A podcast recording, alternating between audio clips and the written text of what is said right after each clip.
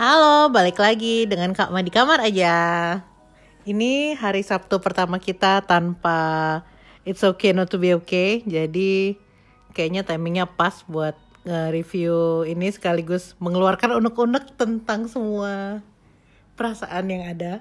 Gue To not be okay. Hah? It's okay to not be okay. Ya kata Sarah it's okay to not be okay bukan it's okay not to be okay tapi kalau menurut versi bahasa Koreanya apa? Psychojiman Kenchana. Ya katanya gila tapi nggak apa-apa gitu maksudnya kan? Oke baiklah. gila di sini siapa? Ya sudahlah, mamanya yang gila.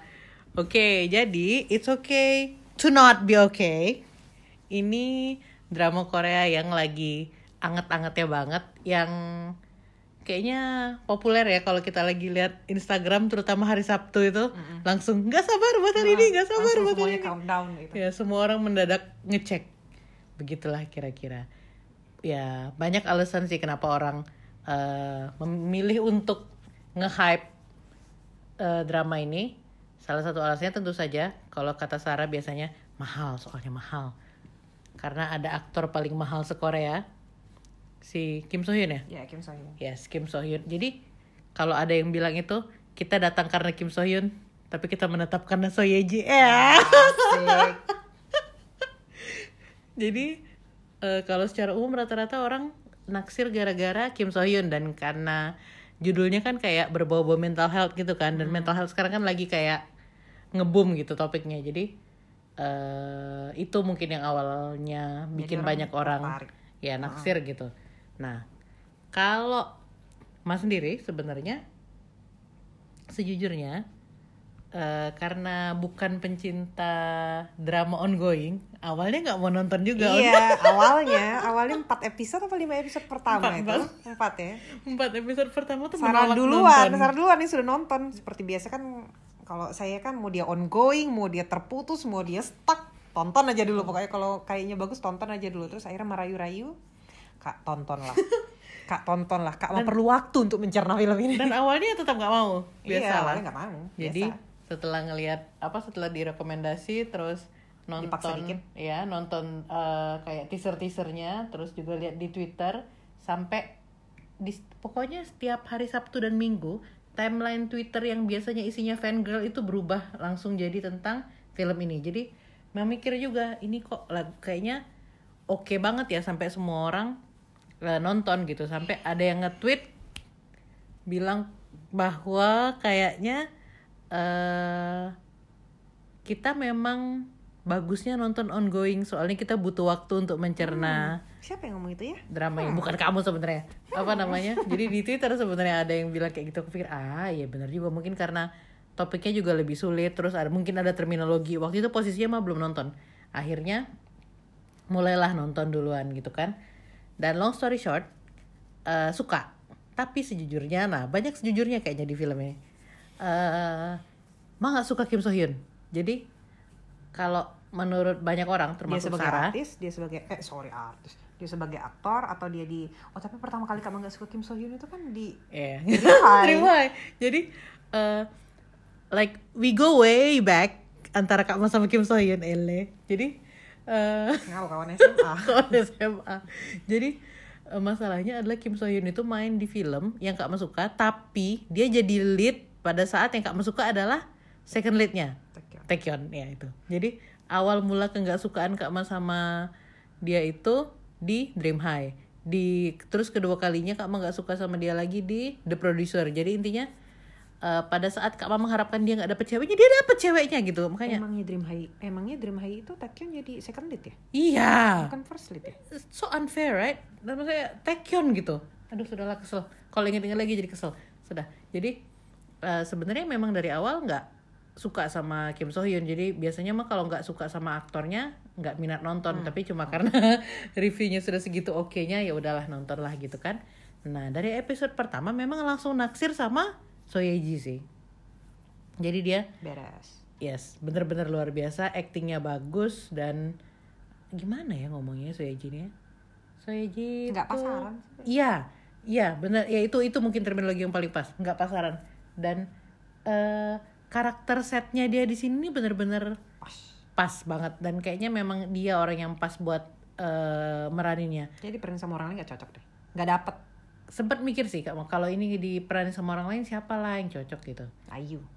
Ayu nggak bisa. Ayu terlalu eh, baik. Kayak sekasar-kasarnya Ayu paling dia cuma mentok. Bukan cuma ya cuma kayak kayaknya di mentok di hotel de Luna gitu loh. Itu sudah kasar kan dia kan? Tapi sebenarnya ada pengaruh juga Soyeji nih dia dengan keluarga sudah terbiasa mengumpat sampai oh ya masa saking sukanya sama Soyeji sampai nontonin apa namanya variety show-nya juga dan ternyata dia emang dia suka mengumpat? suka mengumpat. Jadi maksudnya eh, ada jiwanya dia di situ gitu. Terus kenyataan kalau dia memang cocok dipakein baju-baju high end gitu Hmm, itu- sesuai dengan karakter komunyongnya juga gitu ya walaupun dia kalau misalnya sudah di satu episode itu entah berapa ratus Hmm, juta di nggak ada badannya apa-apa. itu.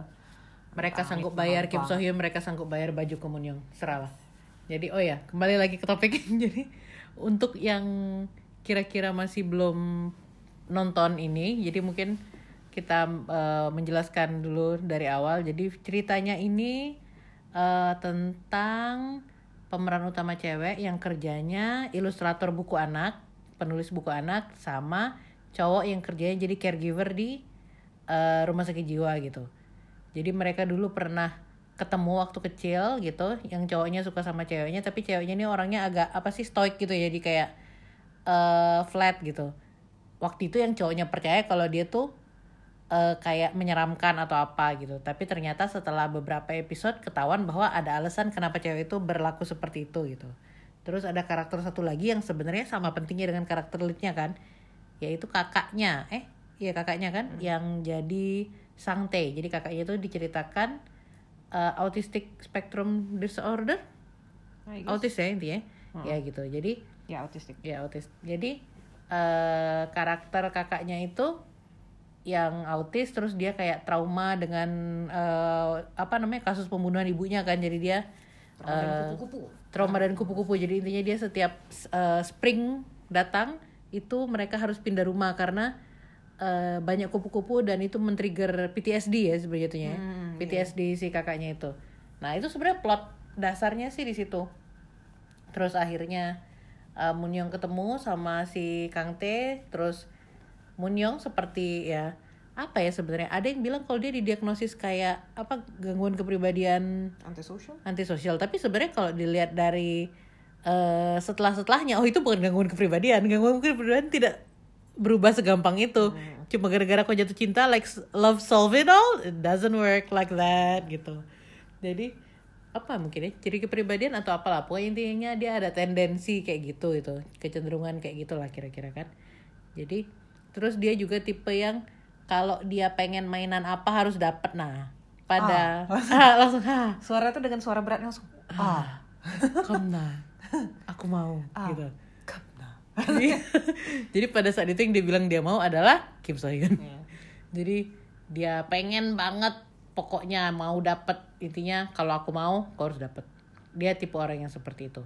Nah, salah satu yang menarik dari film ini ini karena dia punya eh, animasinya Mhm. dan itu memanfaatkan pekerjaannya si pemeran utama cewek Komun Young sebagai ilustrator itu dimunculkan beberapa buku ya jadi kayak buku bergambar buku anak-anak itu yang dinarasiin dengan sangat bagus kalau menurut Ma dan sebenarnya dia sebenarnya bikin buku sih dia bukan ilustrator sih ya dia bikin eh dia bikin buku ya Ah, dia bikin bukunya oke. ilustratornya kan si Ilustratornya something orangnya gitu kan. ganti-ganti. Ah, orangnya ganti-ganti jadi eh jadi buku yang dia bikin itu eh, tergambarkan dalam bentuk animasi di apa namanya di cerita ini gitu. Itu kalau mau pribadi sebenarnya selain si Soyeji sebagai komunyongnya yang bener-bener menarik dari film ini karena bukunya. bukunya bukunya bagus-bagus banget.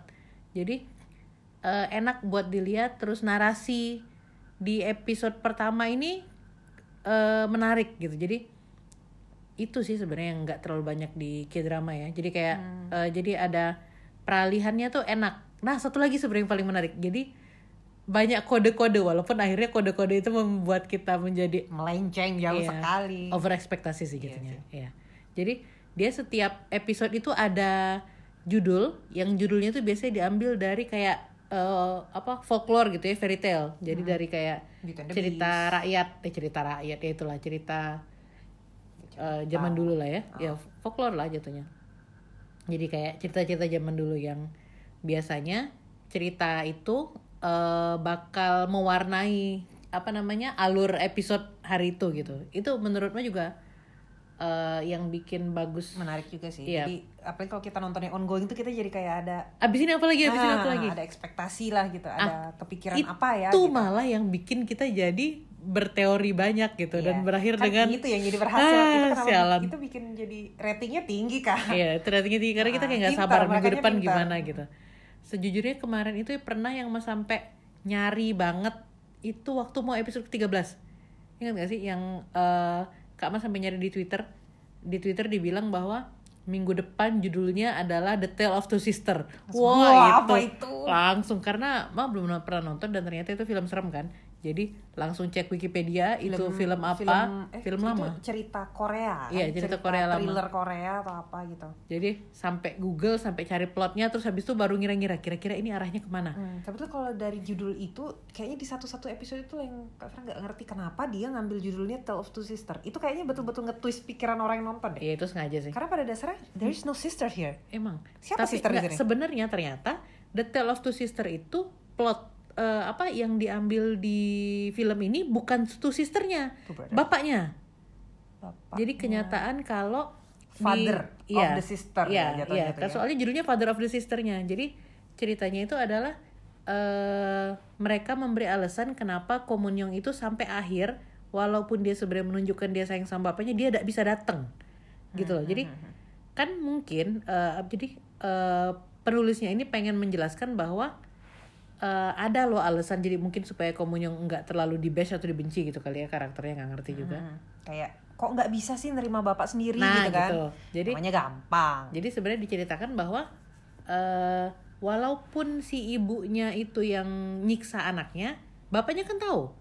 Bapaknya lihat, tapi bapaknya tidak melakukan apa-apa. Nah, itu hal yang sama terjadi di The Tale of Two Sister itu gitu. Yang mendasari kenapa ada Iya, Tale of Two Sister. cerita Nah, panjang cerita lebar itu. Nah, yang jadi masalah adalah kita pada saat itu mengasumsikan bahwa Two Sister itu Siapa yang bersaudara yang ada di Nah. sini gitu? apakah itu Pak Ongran apa Pak On Ongran siapa namanya yang pasien eh, ibu-ibu yang datang ngucapin ulang tahun itu atau si perawatnya itu yang ternyata saudaranya mamanya Munyong gitu kan Ya ternyata kita gagal ya semua. itu. kita ah kita itu. terlalu eh, sih, kita jadi agak terlalu tidak bukan kita yang tidak sih. Ya cuma dia pinter Iya. aja sih mancing. Nggak kita terlalu pintar asik.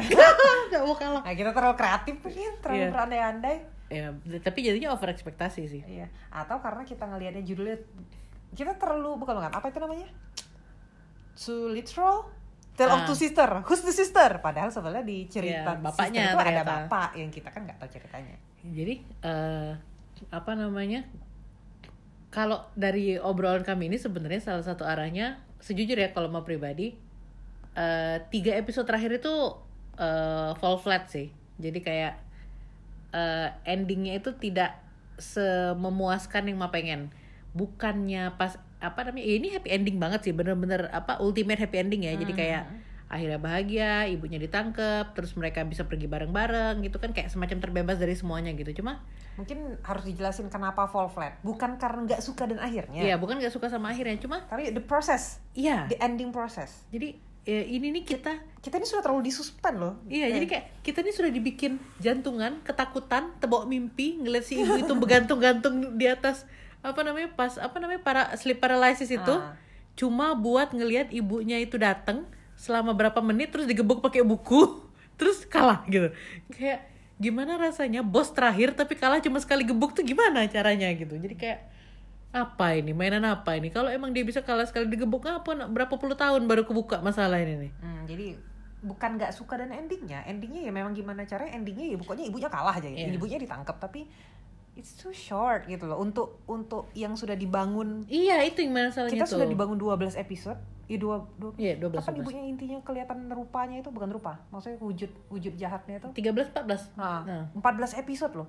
Iya, makanya. 14 episode dari 16 kita Oh, sudah dibangun kayak itu terus tiba-tiba ceplak pakai bukunya Buku Sangte. sekali sangte gebuk sudah. itu agak terlalu Tahu em, sih dia laki-laki, laki-laki punya power gitu. Maksudnya kan ya orang dipukul dari belakang, bagian belakang kepala bisa gitu pingsan kan cuma nggak gitu juga ya itu maksudnya kan jadi kayak hah Mungkin alangkah lebih baiknya ini dibikin jadi 20 episode Ya, kayak. t- kemarin tadi juga sempat bilang kan kayaknya eh, kalau misalnya face to face nya mereka agak dilamain dikit jadi kayak berantemnya atau apanya di nggak cuma ending di ruangan itu mungkin lebih apa ya Apa lebih di twisted lagiin gitu Eh, apa gimana pokoknya gitu. terus satu lagi sebenarnya selain masalah dengan ibunya banyak Yang eh, tidak terjawab. Iya, banyak masalah yang ya udah diikhlaskan aja ah, karena akhirnya mereka semua happily ever after gitu. Kayak si direktur gitu. Iya.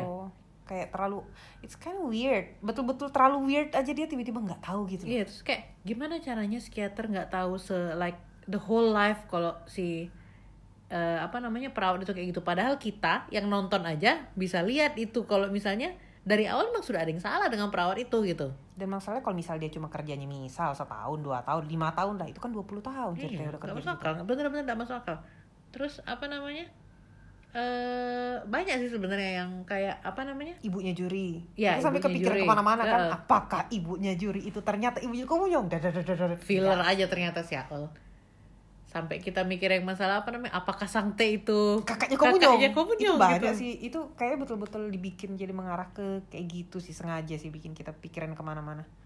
jadi artinya sebenarnya kupu-kupu ketakutan kupu-kupu apa namanya keahlian apa artnya Munyong pinter bikin cerita dia pinter Dasar aja kebetulan itu ya kebetulan nih wah menyebalkan sekali kebetulan itu kayak bukan cuma masalah si ibu jahat itu langsung jebrek kena buku sudah gitu tapi kayak eh gimana caranya ketidak bukan ketidakikhlasan ya tapi kesedihan atau kesulitan mengenai si ibunya Sangte Kangte itu dibunuh oleh ibunya ya itu juga itu selesai dalam dua episode. Bukan berarti kita nggak mau dia selesai bukan berarti nggak maunya happy ending dan bukan bukannya gitu. kita nggak mau mereka ada closure gitu kan cuma not too short. Nggak nggak kayak gitu Iya, caranya. Soalnya masalah kasus eh, ibunya Kang Teh Sang Teh meninggal tuh juga dipanjang-panjangin loh suspensnya, suspensnya, sedihnya sampai ada satu episode khusus yang judulnya Romeo and Juliet.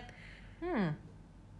Iya kan? Mm-mm. Jadi intinya kan itu kan betul-betul sesuatu yang ya dari awal aja mereka pindah-pindah terus segala macam itu kan kan gara-gara ibunya mati si kok si sangtenya jadi PTSD gitu loh masa selesai dengan gebukan buku gitu itu kan tapi lagi-lagi kalau misalnya mau dipanjangin episodenya Hmm. apa jawabannya Mahal. Sarah bilang kak mahal. satu episode aja itu udah se- semahal bajunya komunyong kayak gitu loh Terus yang lebih menyebalkan itu sudah ini kependekan ya dari ekspektasi kita. Episode 15 tuh it feels like a filler. which one is 15 sih 15 yang Komunyong sarangnya, sarangan dago. Eh, enam- 15 itu. 16 yang sudah happy benerannya. 15 tuh yang Oh iya, gebok iya, iya, ibunya iya, satu iya, buku iya, terus. iya, iya, iya. Ya itu beneran Itu filler banget itu, rasanya, itu sumpah. filler banget karena kenapa ada episode 15 karena nggak mungkin langsung episode 16. Iya. Karena 16 itu full closure. Ya.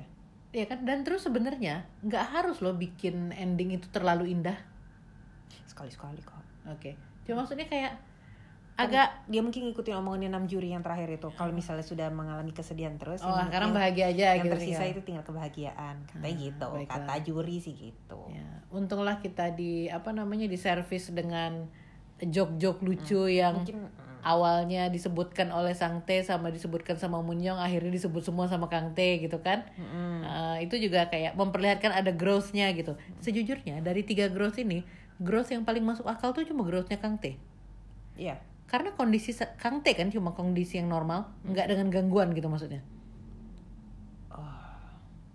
nggak nggak dengan gangguan yang dengan diagnosis tegak Iya sih. Gimana? Dan sampai terakhir pun dia bukan yang sehat-sehat banget juga sih. iya Dia nyatanya aku aku sekarang perlu sekolah gitu. Which is dia Iya. tahu dia tuh masih ada sesuatu yang belum selesai gitu. bukan maksud Kak Ma gimana caranya film ini menjelaskan seolah-olah orang dengan ya apa namanya Ya nggak sembuh juga cuma kok orang dengan dewasa gitu. autistik itu bisa satu kali dua kali konsul langsung apa namanya tenang dengan ketakutan dia dengan PTSD-nya dia terus bisa gambar kupu-kupu terus bisa gambar ekspresi muka like how, how was that work? pada saat di sisi lain mereka juga menggambarkan salah satu pasiennya itu sudah berpuluh-puluh-puluh-puluh tahun PTSD karena pos perang dan digambarkan sampai akhir pun belum sembuh dia kan jadinya kayak pasien inventaris gitu kan Hmm. yang nggak yang nggak selesai selesai gitu Jadi di satu sisi mereka berusaha menggambarkan kondisi pasien secara medis dan me- menceritakan dari sudut pandang pasiennya dengan baik. Cuma pada saat itu untuk leadnya, Heeh. ya pada untuk lead itu jadi fall short gitu. Karena mereka terlalu harus apa mengikuti plot cerita kan, karena tetap harus dramatis gitu. Sedangkan kan kalau misalnya untuk pasien kan cuma satu episode satu episode deh. Jadi mau nggak mau harus kayak gitu aja Iya, gitu. jadi nggak nggak apa namanya nggak terlalu berat untuk mempertahankan eh, kualitas terkait diagnosisnya gitu. Kalau misalnya mau mempertahankan apa namanya munyong yang bener-bener apa namanya antisosial Antisosial. dari awal sampai akhir ya nggak ada cerita happy ending macam ini. Iya Atau misalnya ya kan Sangte yang eh, terus-terusan kayak gitu ya mungkin bukan jadi 20 episode, mungkin jadi 100 episode menunggu dia ada perbaikan bener-bener yang manusiawi gitu kan. ya memang sesuai fakta lah misalnya itu Iya. tapi again ini kan sudah Ini tahun film. 2020 ini kan sudah sangat mengeru- menguras jiwa dan emosi Ya, kita, kita, sebagai manusia ya membahagiakan ya. Ya baiklah. Oke, jadi ini tadi kita ini masih preview dari awal sampai akhir. Jadi tapi on a brighter note ini filmnya menghibur sih. menghibur menghibur. Kata mereka kan ini katanya healing drama. Oke Ya. deh. Kalau bilang healing ya kagak juga sih Ya, cuma ya, bag- ya Ya. menghibur lah Ya Munyong cantik. ya kalau mau ngeliat cewek cantik di sini ada kalau mau cowok melihat cowok ganteng kalau Kak Ma kan gak suka Kim So Hyun. Iya. Kalau Sarah sih suka-suka Sarah aja. suka Kim So Hyun. Apalagi kayak waktu dia di Hotel de Luna yang jadi apa Hotel Blue Moon. Oh my god itu ganteng banget. Sejujurnya kamu malah nggak Itu punya memori dia ada di. di episode paling akhir. I have no Dia idea. cameo dan Ah, saja iya. orang sama hal itu jadi cameo kak. Oh iya. Di Crash Landing on You dia pun juga jadi cameo. I oh kamu tahu yang itu? Ya dia Iya, yang iya. jadi orang ketawa-ketawa Iya. gak jelas itu. Nah itu dia juga cameo. Kenapa dia nggak full? Ya, Karena dia mahal, mahal. Kak. Baiklah. Tuh jadi, Jadi- ya. Ya. Dan sejujurnya Kak Ma dari episode awal selalu bilang ya ini apa namanya komunyong hard carry, komunyong hard carry bolak balik. Jadi bukan bilang bahwa eh, Kim So Hyun actingnya nggak bagus, cuma segitu overpowernya si apa namanya So Ye Jin ini sampai eh, pria termahal se-Korea pun bisa ter overshadow sama dia gitu. Luar biasa sih. Oh, sekarang kita ngomong tentang pairingnya. Tentu saja pasangan favorit kita adalah Ko Moon Young dan uh, Moon Gang Tae. Cuma sekarang eh oh sebelum beralih ke ini, nih. ada scene favorit kamu nggak Moon Young sama Gang Tae? Hmm. Ya sarang ye. sarang kata aku. Tapi sih itu- sarang kata Rika. Itu, itu versi emang unik sih. Itu Itu, itu, itu, itu, emang unik sih. Itu unik banget. Dan sebenarnya ada sedikit kesan maksa pada saat Kang yang ngomong.